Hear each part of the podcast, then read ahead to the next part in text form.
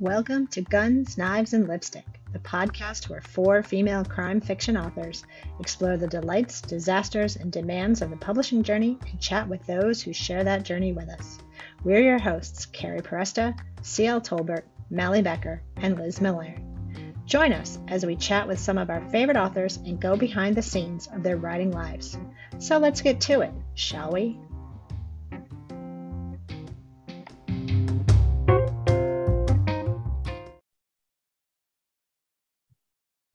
Welcome, everyone, to this month's episode of Guns, Knives, and Lipstick. I am Liz Miller. Um, and today, for this episode, I am very excited to be welcoming author John DeDakis to the show. Um, a little bit about John. John is a former editor on CNN's The Situation Room with Wolf, Wolf Blitzer. He is the author of five mystery suspense novels. His fourth novel, Bullet in the Chamber, is the winner of Reviewer's Choice, Foreword Indies, and Feathered Quill Book Awards. In his most recent novel, Fake, protagonist Lark Chadwick is a White House correspondent trying to walk the line between personal feelings and dispassionate objectivity in the era of fake, no, fake news and Me Too. Fake earned honorable mention for the Reviewer's Choice Award and was a finalist for Killer Nashville's Silver Falchion Award. DeDakis is a former White House correspondent, a manuscript editor, and regularly teaches novel writing online and at literary centers, writers' conferences, and bookstores around the country and abroad. He is also a jazz drummer. Welcome, John. Thank you very much. A jazz drummer. I love that.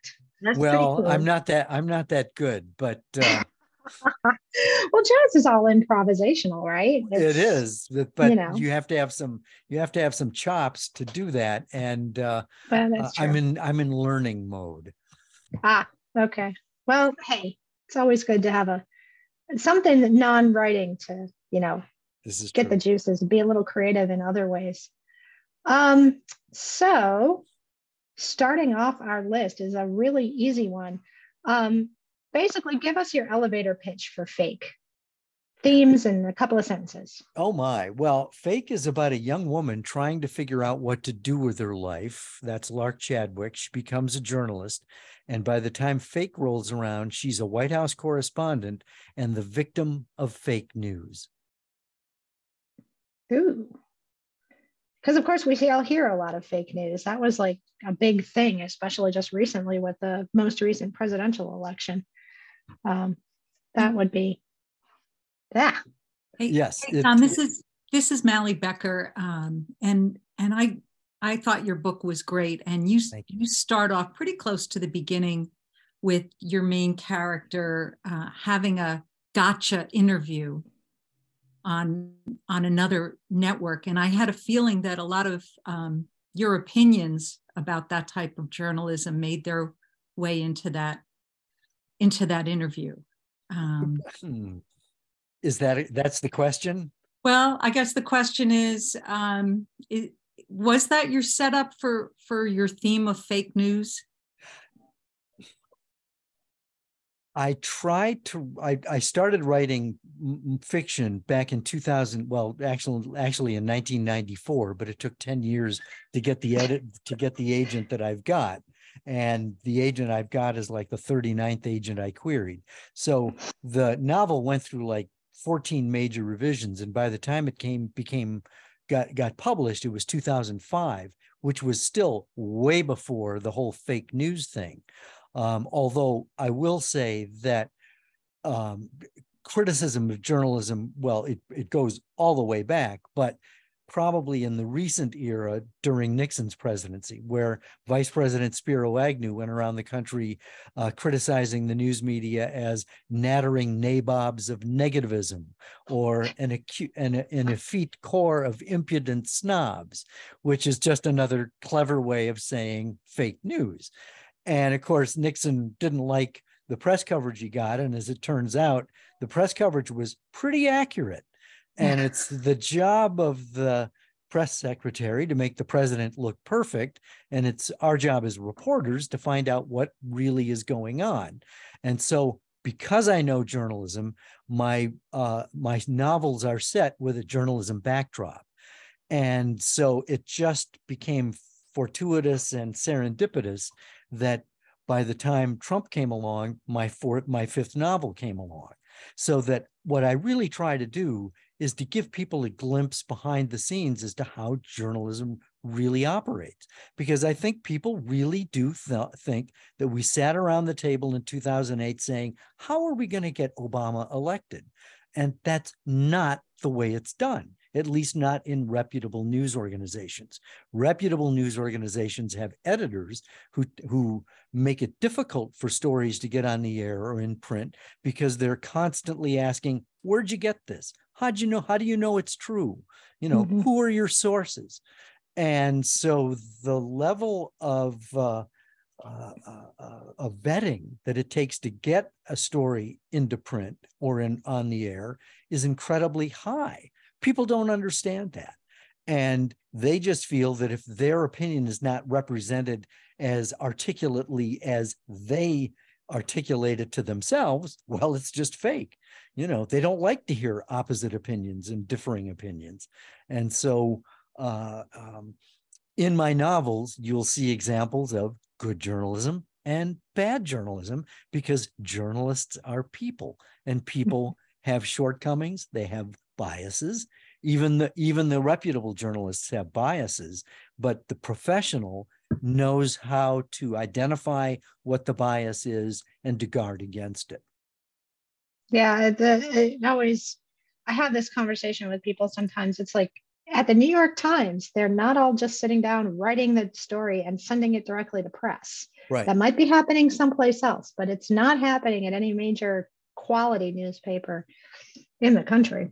Well, and it's also happening. Here's the problem with social media anybody who's got a cell phone and can hit share, they're a journalist, they're publishing. Right. But mm-hmm. there's no editor on your shoulder saying, Where'd you get that? How do you know it's true? Which means we all have a personal responsibility to be very careful about what we propel out there. Right. So, what I don't know if you we talked. I don't know if you might have touched on this, but what drew you to fake this particular book? What was your desire when you started? Well? I mean, I I started writing it when Trump was elected president, and I didn't write it so that it would be an anti-Trump polemic, but I was certainly troubled by his statements that you know journalists are the enemy of the American people. That's just false, and I expected that he was going to be a scandal a day president, and uh, I don't think I was too far off the mark. um, but so I, I really was. I, I wanted to show what it's like to be a victim of fake news because you know I've got friends who are reporters who are targets because they're a report they're reporters. I mean Trump targeted them at his mm-hmm. And I mean, some of my friends had to be accompanied with security to their cars because the atmosphere was so hostile because of the way he he ginned up the crowd. And so um, I the the reader knows from from the very beginning of the story what's the truth, and then they see how things can go south for a person, there are consequences when you make up stories about another person and then propel them out there into the ozone. So that's what that's what the motive was. No, you were not very wrong. Trump was almost a scandal a day president. We're not going to talk politics here. um, so when you're writing this novel, how do you find a balance between you've got a lot of facts, but then the fictional story? And how do you find the balance between the two? Well, with fiction, you do have the the freedom to make things up. And that took me a while to when I because I was still a working journalist at CNN when I started writing fiction.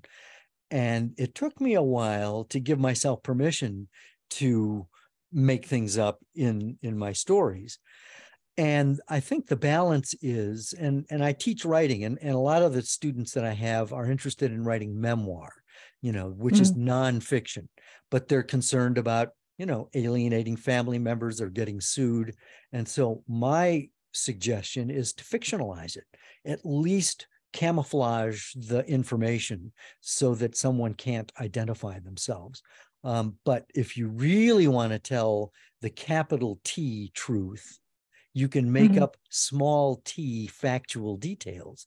You know, if a person is a jerk, you can change all of the, the specific details about that person and still basically tell a pretty compelling story about what a jerk is like. So yeah, the the balance I I don't know if there is a balance other than just you know you have the freedom to make things up, uh, but you can still tell the truth. Yeah, I forget the author who said that, that fiction is a lie that tell that exposes the truth, or a lie that tells the truth, or something. That makes um, sense. Um, yeah. and, and it's pretty much what you're talking about, right? You you you're not telling the absolute big T truth, but you've got all the details in there. The and, and I, another way of saying it is that journalism deals with facts, fiction deals with truth. Well, that's a good way of putting it. I like that.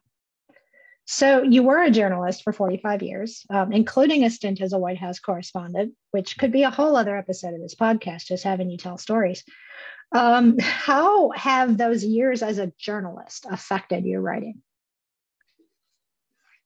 Well, you draw, I mean, any writer, no matter what career they do, uh, uh, have had, you write what you know. You draw from personal experience, whether it's the macro details or even the microscopic details of your life.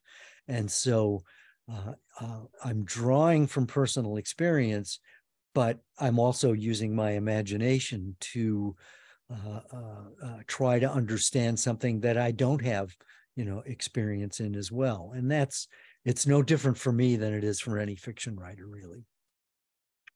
I was impressed with how well you um, um, take us through the emotion of a situation. I'm um, a retired lawyer, and, and so is Mally, and lawyers are very fact-based people too, just like reporters. Right. And I find that personally a little more difficult to get into the emotive issues and and how to describe that type of thing but i thought you did it well. Do you find it difficult or does that flow easily for you? Thank you. It, it is difficult for me because it's i'm a just the facts ma'am journalist. And i mean it, it, there's you probably are familiar with hank phillippi ryan who's the best-selling oh, novelist yeah. and she's also an uh, a multi emmy award winning journalist and she and i both went through the same experience we're of about the same age and uh, she tells the story of she was she was on a story and she asked the person she was interviewing how did you feel about that and she got reamed out by her news director for asking a touchy feely question you know he basically said well that's not news and I went through the same thing when I started to do a grief documentary because, you know, we'd cover car accidents and murders, but I began to wonder, well, what happens after the accident is cleaned up?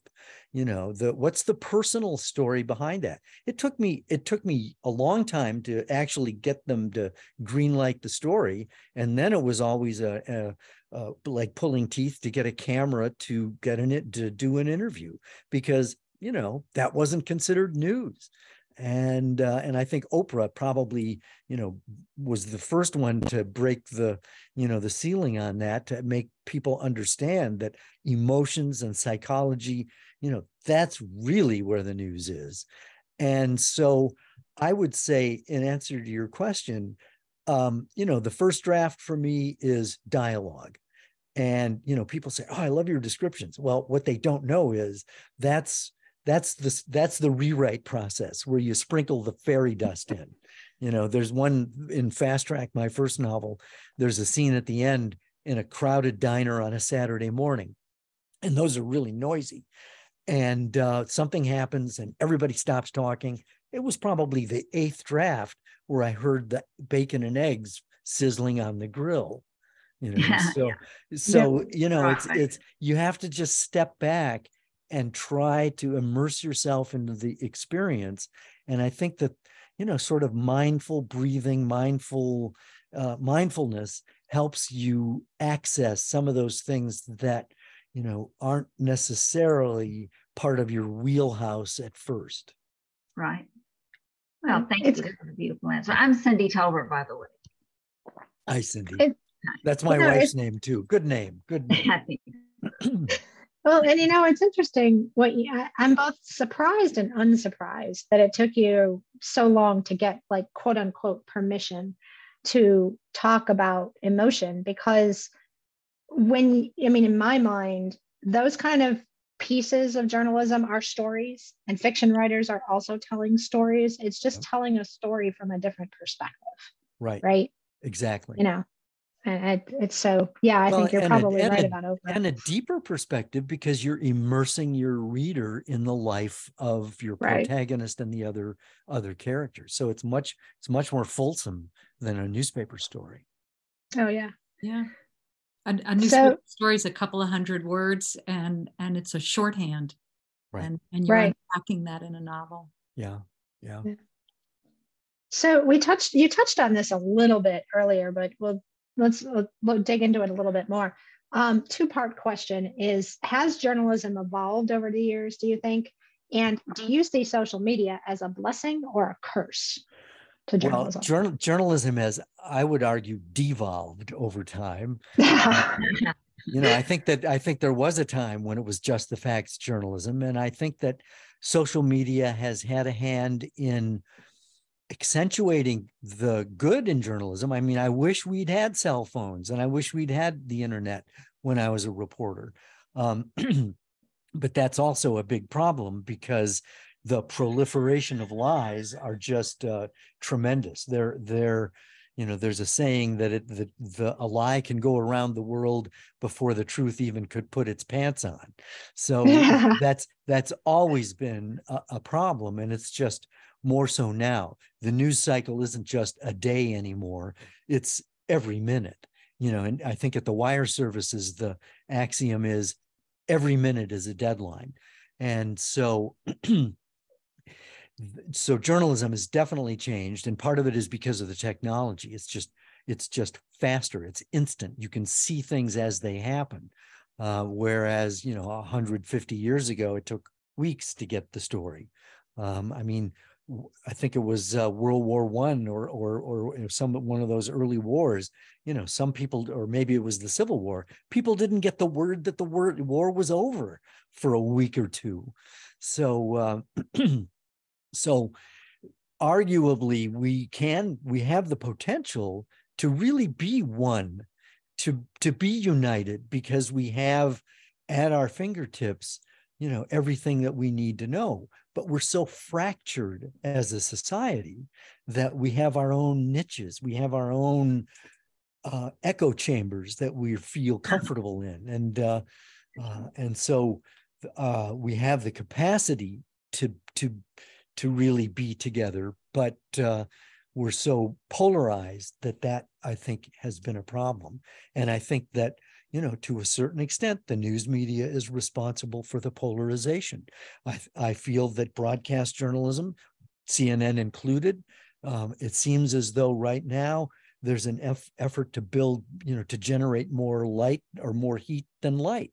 You know what mm-hmm. what makes what makes for compelling uh, uh, uh, viewing is the friction, you know, the mm-hmm. the the uh, the differences of opinion, and uh, and less of a, a, search for understanding, which is why, you know, the only broadcast outlet I watch or listen to is NPR because I think they do play it straight, and there's a real attempt to go deep and to be under and to understand.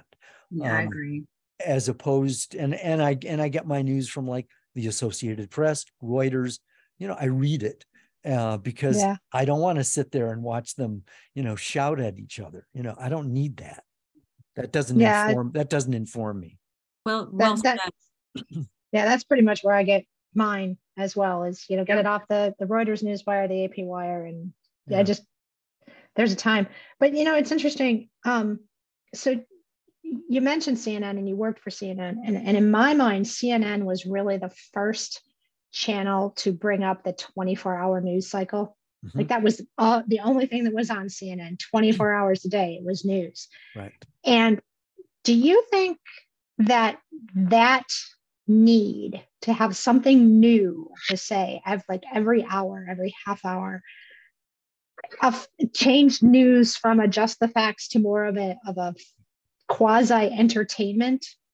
Ooh, um, that's that's very thought provoking. I'm not sure. Th- I think that that may have been a factor, but I go back to the Today Show. The Today Show has been around since the 50s, and it mm-hmm. used to mm-hmm. be produced by NBC News. And way back, I think in the 70s, it began to be produced by NBC Entertainment. Mm. And so, mm. so really, and I and I do think it comes. It's not so much a CNN thing as it is a broadcast thing. You know, news is infotainment. And mm-hmm. so the goal is to make it eh, that's why the graphic you know eh, the graphics the you know the visuals have to be stimulating. Uh the stories are getting shorter and shorter. Sound bites i mean it used to be normal to have a 40 second sound bite. Now if you've got a 2 second sound bite you've nailed it.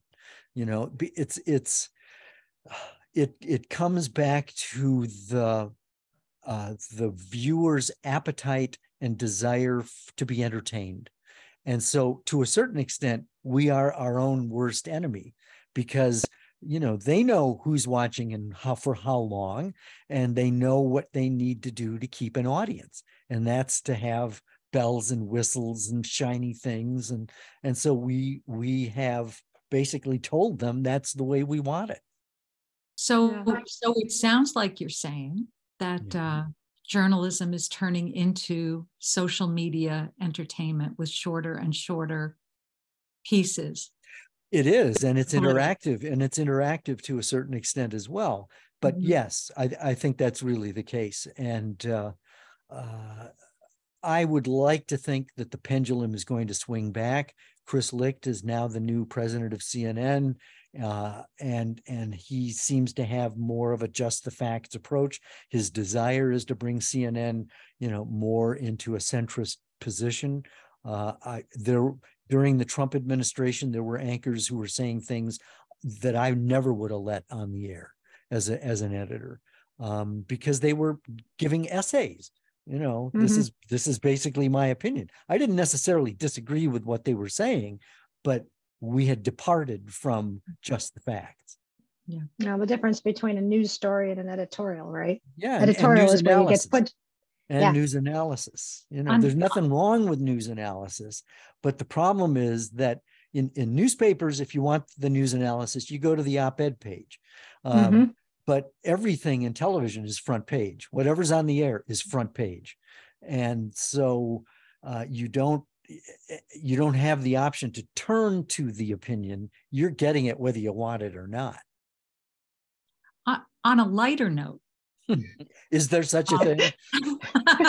yes, there is. Oh, with, with, your long career um, in television news, has everyone you've ever worked with gotten in touch with you to ask which character they are in your books?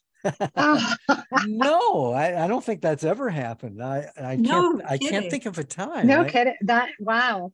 Yeah, it, apparently this happens to you all all the time, though, right? no.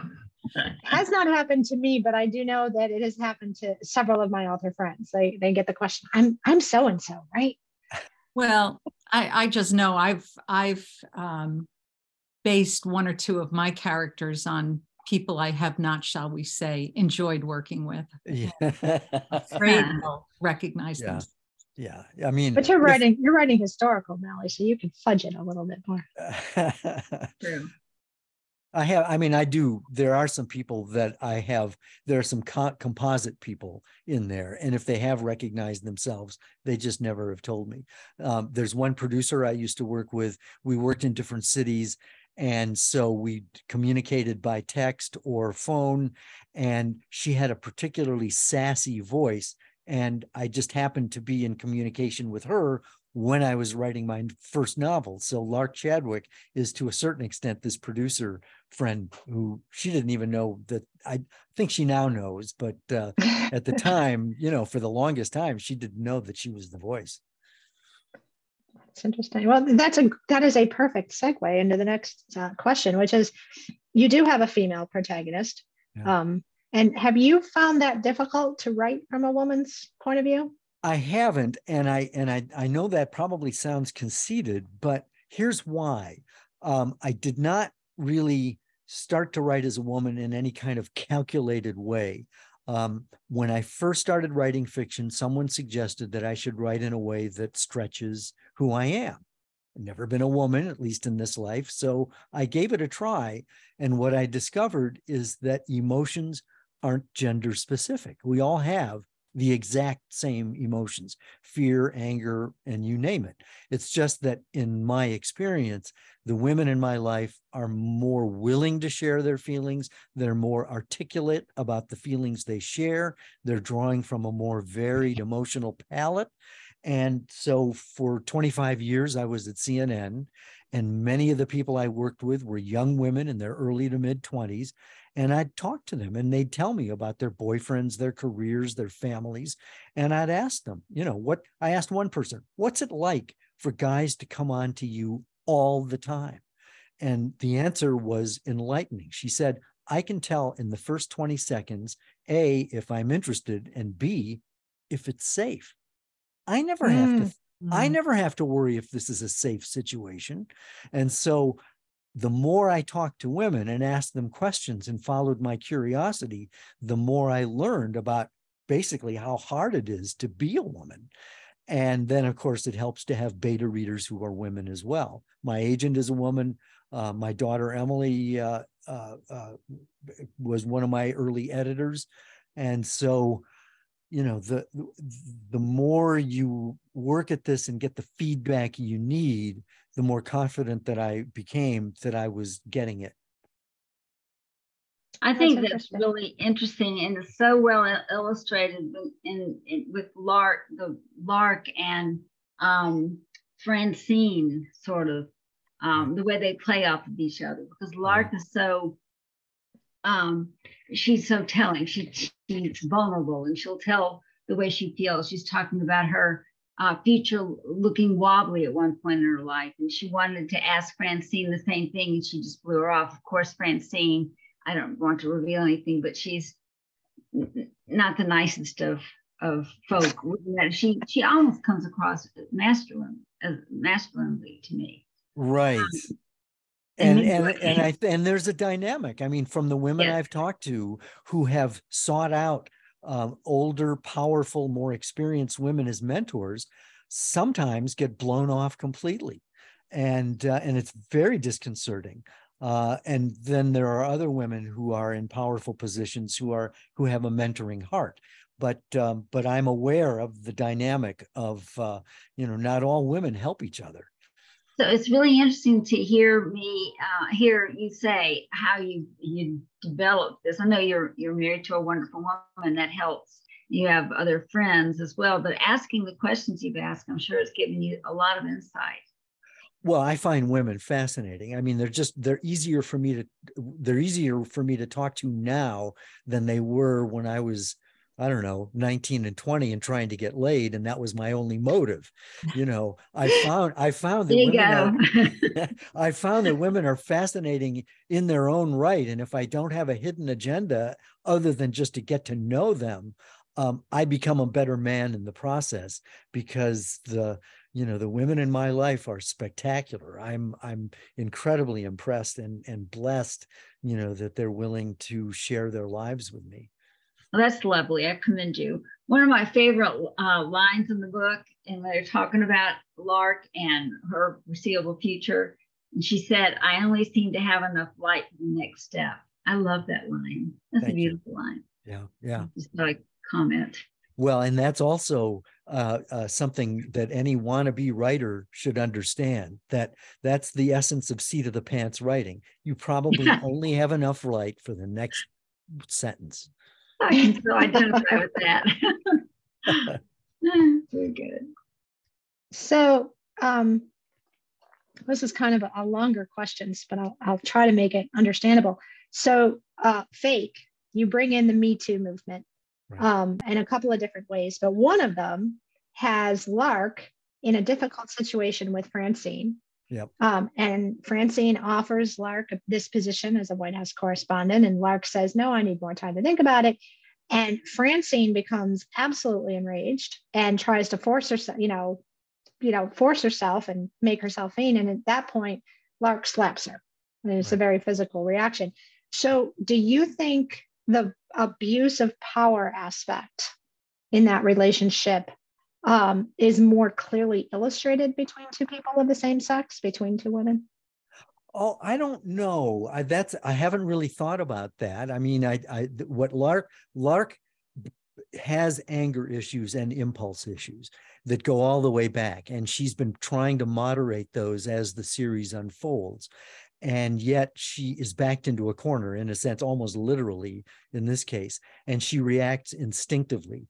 And even as she does it, she's conflicted about it. You know, she knows she has just crossed a major line and that she could really be arrested for assault. But on the other hand, it was self defense, but there are no witnesses. And so I think that that, I don't think that gender is really the issue so much as power is the issue. Right. Uh, and I think that that's the dynamic so much as not so much the gender thing. Um, and so, uh, so what we what we see being played out is how Lark deals with something that she knows is a major power imbalance, but also a major injustice, and there that's the conflict I think that's at the root of the Me Too thing, and it's why a lot of women aren't believed because they don't speak up right away. Well, if they speak up right away, they've just killed their career and mm-hmm. and so that makes it agonizing um so yeah that I, I i don't know if i'm answering your question adequately yeah but i think no, that's are. what's going yeah. on yeah you did i i was impressed with that um particular passage because i did think that it illustrated the, the abuse of power she dangled a million dollars in front of her nose and um and then force yourself on her. So yeah. the implication was if you want this, you have to do that. Mm-hmm. And so it happens all, all the time between all man and woman, but it was yeah. really illustrated well, I think, in that passage. Thank you. Thank you. So in the book, you've got uh, Lark considering a career change to psychology, which is interesting. um, did you ever consider a similar change? Um, and is it possible that Lark will be solving mysteries as a psychologist in the future?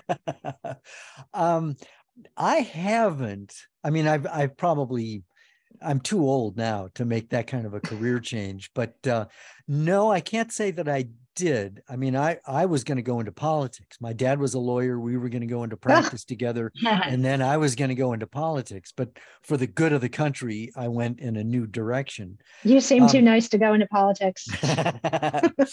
well, thank you. And what what is is. Uh, I have not decided what Lark is going to do next. I'm working on the sixth novel now, and um, uh, she's that that's not necessarily a factor in this book, but it's still, you know, it's still in the back of her mind. But I'm very drawn to psychology because I think that, and this goes back to writing again. I think that good writing, and I think what it means to be a good writer, you need to understand yourself and you mm-hmm. need to have curiosity not only about yourself but the world around you and the people you know with that you come in contact with you know especially people outside your bubble you know the more you get to know people of other races genders socioeconomic backgrounds cultures the the wider your horizon is as a writer and as a person and so I find that there's a there's a real similarity between a journalist and a psychologist and a lawyer because you're asking questions. You're trying to find out why. And so I find myself I'm so I'm temperamentally I'm sort of a I'm an I'm an I'm an extrovert with introvert tendencies uh, who tends to be kind of shy so I'm a I'm a mess basically. And, and but but I've but I found in the classes that I teach that a lot of writers, wannabe writers, are introverts or shy or both. And so the idea of marketing, the idea of, you know, it's being an introvert, from what I understand, is exhausting. And so one of the things I suggest is if you're at a cocktail party or you're in a situation that is draining and daunting and frightening ask questions because you have just gotten the spotlight off yourself where you don't want it to be. And I've discovered that if you ask other people questions, they blossom. You know, they they are more than willing to you've just given them permission to talk about themselves. And you learn when you're listening, you're learning. And mm-hmm. so, you know, that's the best place I think that a, that a shy introvert can be is you know, getting the spotlight off themselves. I have no idea how we got on this. I, I well, just... I, that's great. That's a great response. That was really good. Really good. Your your character considering psychology. That's it. Yes. Yes. It's it's the it's the human interaction. The that's what makes I think psychology so attractive to Lark because she's been in tense situations. She's diffused situations. She's she's talked bad guys out of doing bad things and it's because she you know she overcomes her impulse to be angry and is more empathetic. And and i think empathy is at the root of i think what a good psychologist is and mm-hmm. probably one of the reasons she's considering it. So one of the things that we're always fascinated about when we have guests on the show is what is your writing journey? So what inspired you to to stop writing stop doing journalism and start writing mysteries? There was it was a long transition because i i mean i i think i was always drawn to to to um to writing.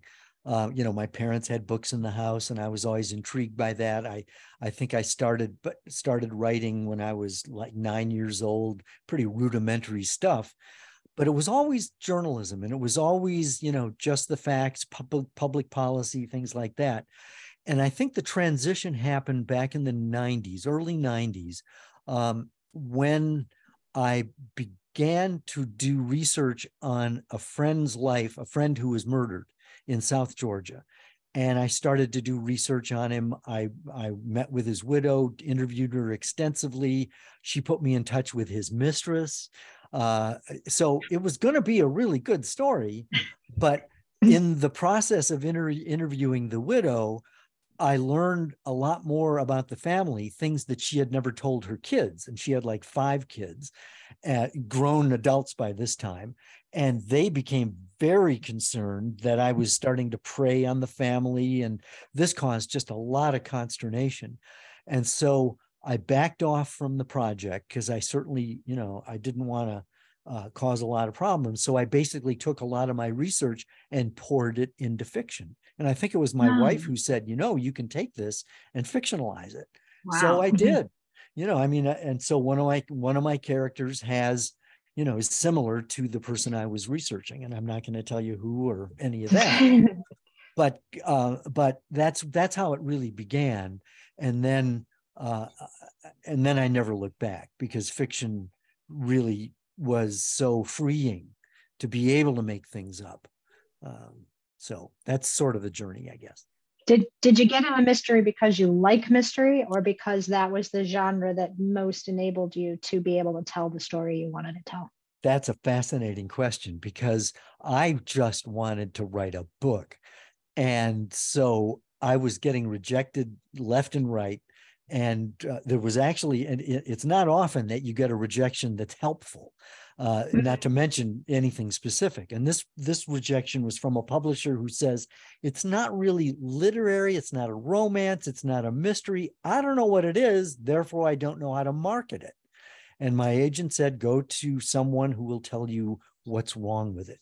And so i took it to a book club that met in our neighborhood in in marietta georgia and 25 women read the, the manuscript and then and then let me sit in on their critique which was in, interesting in many ways but what i learned in listening to them take the book apart is that i i recognized that i had three subplots that i didn't need and when mm-hmm. i took and when i took those out the manuscript went from a 150,000 word mishmash to a 75,000 word mystery suspense novel.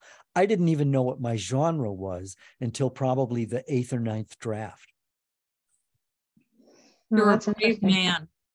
What's that? Yeah, yeah, you are You're a brave, brave man. man to uh, to have sat through that with 25 women. It was fun. Yeah. It was a lot of fun. I le- one of the things I learned, I had there was a line where Lark says, "I'll just jump in the shower and I'll be right there." They said, "We do not jump in the shower. That's We right. savor, we savor the experience." Oh yes. Oh yes. I, I have Um, to ask you a question. How long does it take you now to write a book? Oh, I've got procrastination nailed. Uh, I'm really good at procrastination. Um, it'll take anywhere from nine months, six to nine months to write a first draft to two years. Um, Okay. Oh yeah, eh, it just it just depends. And what's what's nice is I'm not working with a gun at my head. I mean, there are friends of mine, and maybe some of you are in the same position where you know you've got to turn out a novel in nine months to a year. I couldn't do that. I mean, I probably could, but it wouldn't be fun anymore. Um, Yeah. So I I I let the book take its time. Yeah, th- that's the way to get eight revisions done if you're going That's to lovely. Oh yeah. Yeah. So you Fake- mentioned this. Oh, go ahead. Sorry. I, I was just going to say fake went actually kind of fast because I was working on it in 2018 and I began to think, you know, there's an election coming up and this really needs to come out, you know, by the fall of 2019. And I went to my agent at the end of 2018 and I said, when do you need the manuscript? She said, in a month. And I hadn't finished and I hadn't finished the first draft yet. Oh. So I wrote, you know, like a madman for a month and then got it to beta readers. And so I got it to my agent. Uh, uh, uh, two, I, I went through two quick revisions and got it to her within two months. And it got published at the end of 2019 in time for the primaries. Perfect. Astonishing.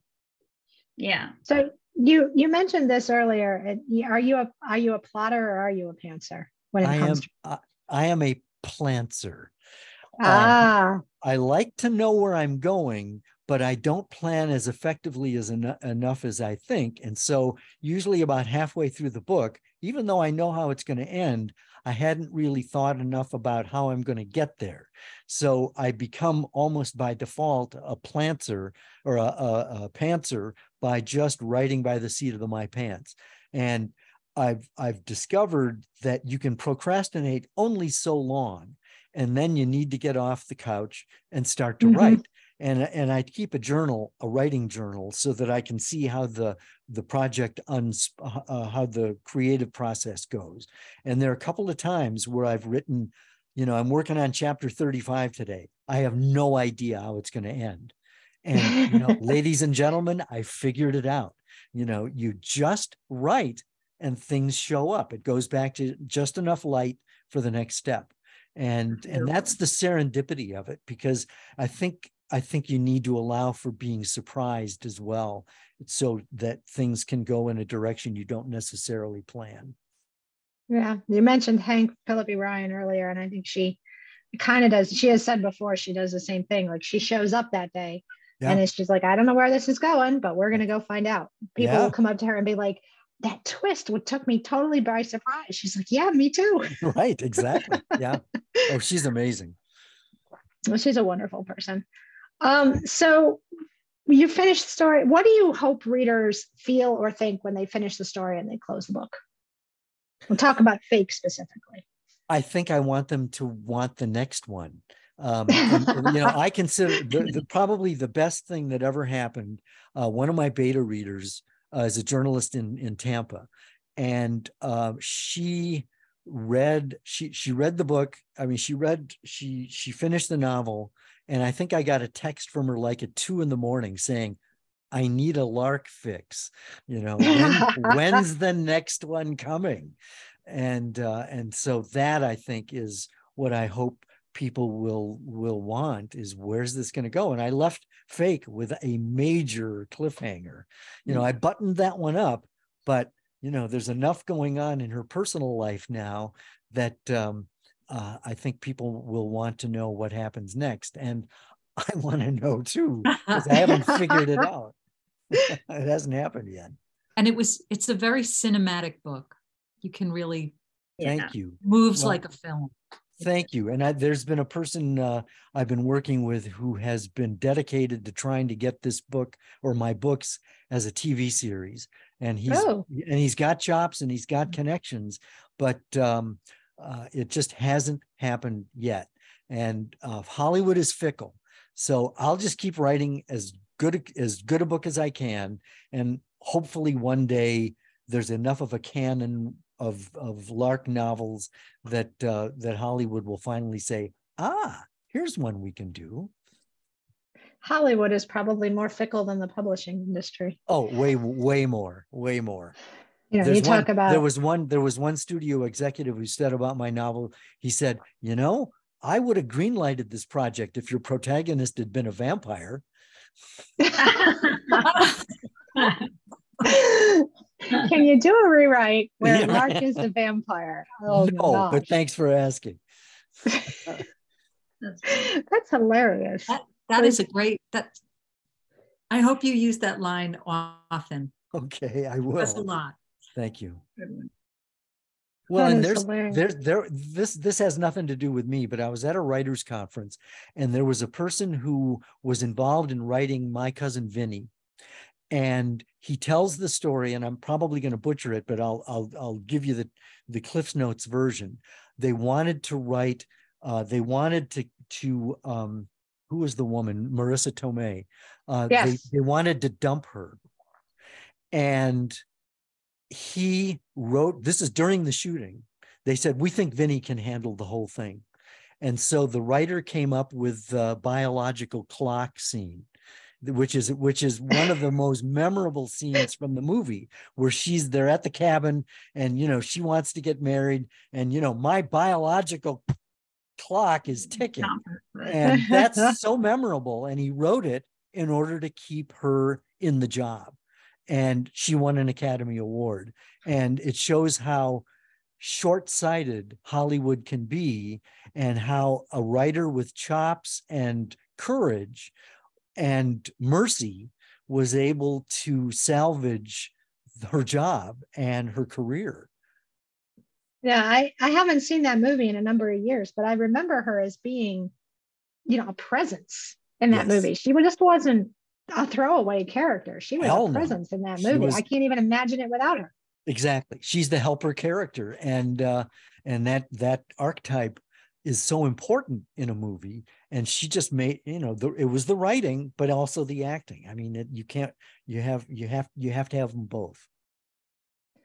Yeah so short-sighted and was least so we're gonna we're gonna start our lightning round here. Uh-oh. Um two two quick questions uh, that we always end the show with we ask everybody. So the first no explanation needed. What's the best book you've read recently title and author the one that pops to mind is called Furious by Jeffrey James Higgins. Um, it's it's it's a thriller. It's it's textbook. If you write thrillers, you should read this one to see how it's done. Very good. I'll make a note of that. Thank you. Um, and the last one, which is just kind of a fun question, is what alcoholic beverage do you think pairs best with fake? any alcoholic beverage. Oh, that's not no, that's cheating. Can't do that. That's well, no, well, I would say I would say a Cabernet. Okay. We'll go with it. well, yeah, there's there's no any there's no there you can't no dodge the question. right. Yeah, there's no wrong. Yeah, there isn't a wrong answer, but except for maybe any alcoholic beverages. I, that was the wrong answer. I I failed on the lightning round, which is yeah. which is exactly what I expected to do. Not going to let you get away with that one. Well, John, this has been a great conversation, and thank you so thank much you. for joining us. This has been um, fun. Thank you. We've really enjoyed it. Thank you. Thank you. yes, you. it's been and, uh, we look we look for anybody who hasn't read Fake, go out there and read it, and we will look forward to seeing more of Lark and where she might go. Thank you.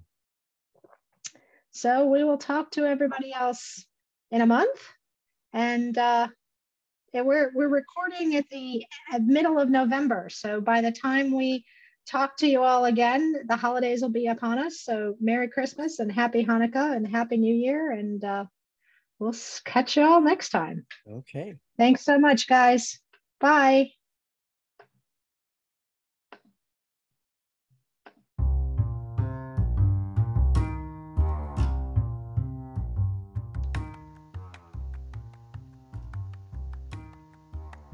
Thanks for listening to this episode of Guns, Knives, and Lipstick. Like what you heard? Subscribe to us wherever you're listening and never miss an episode. And before you go, would you do us a favor? Leave us a rating or review, please. Just like with books, ratings and reviews help other listeners find us and spreads the word.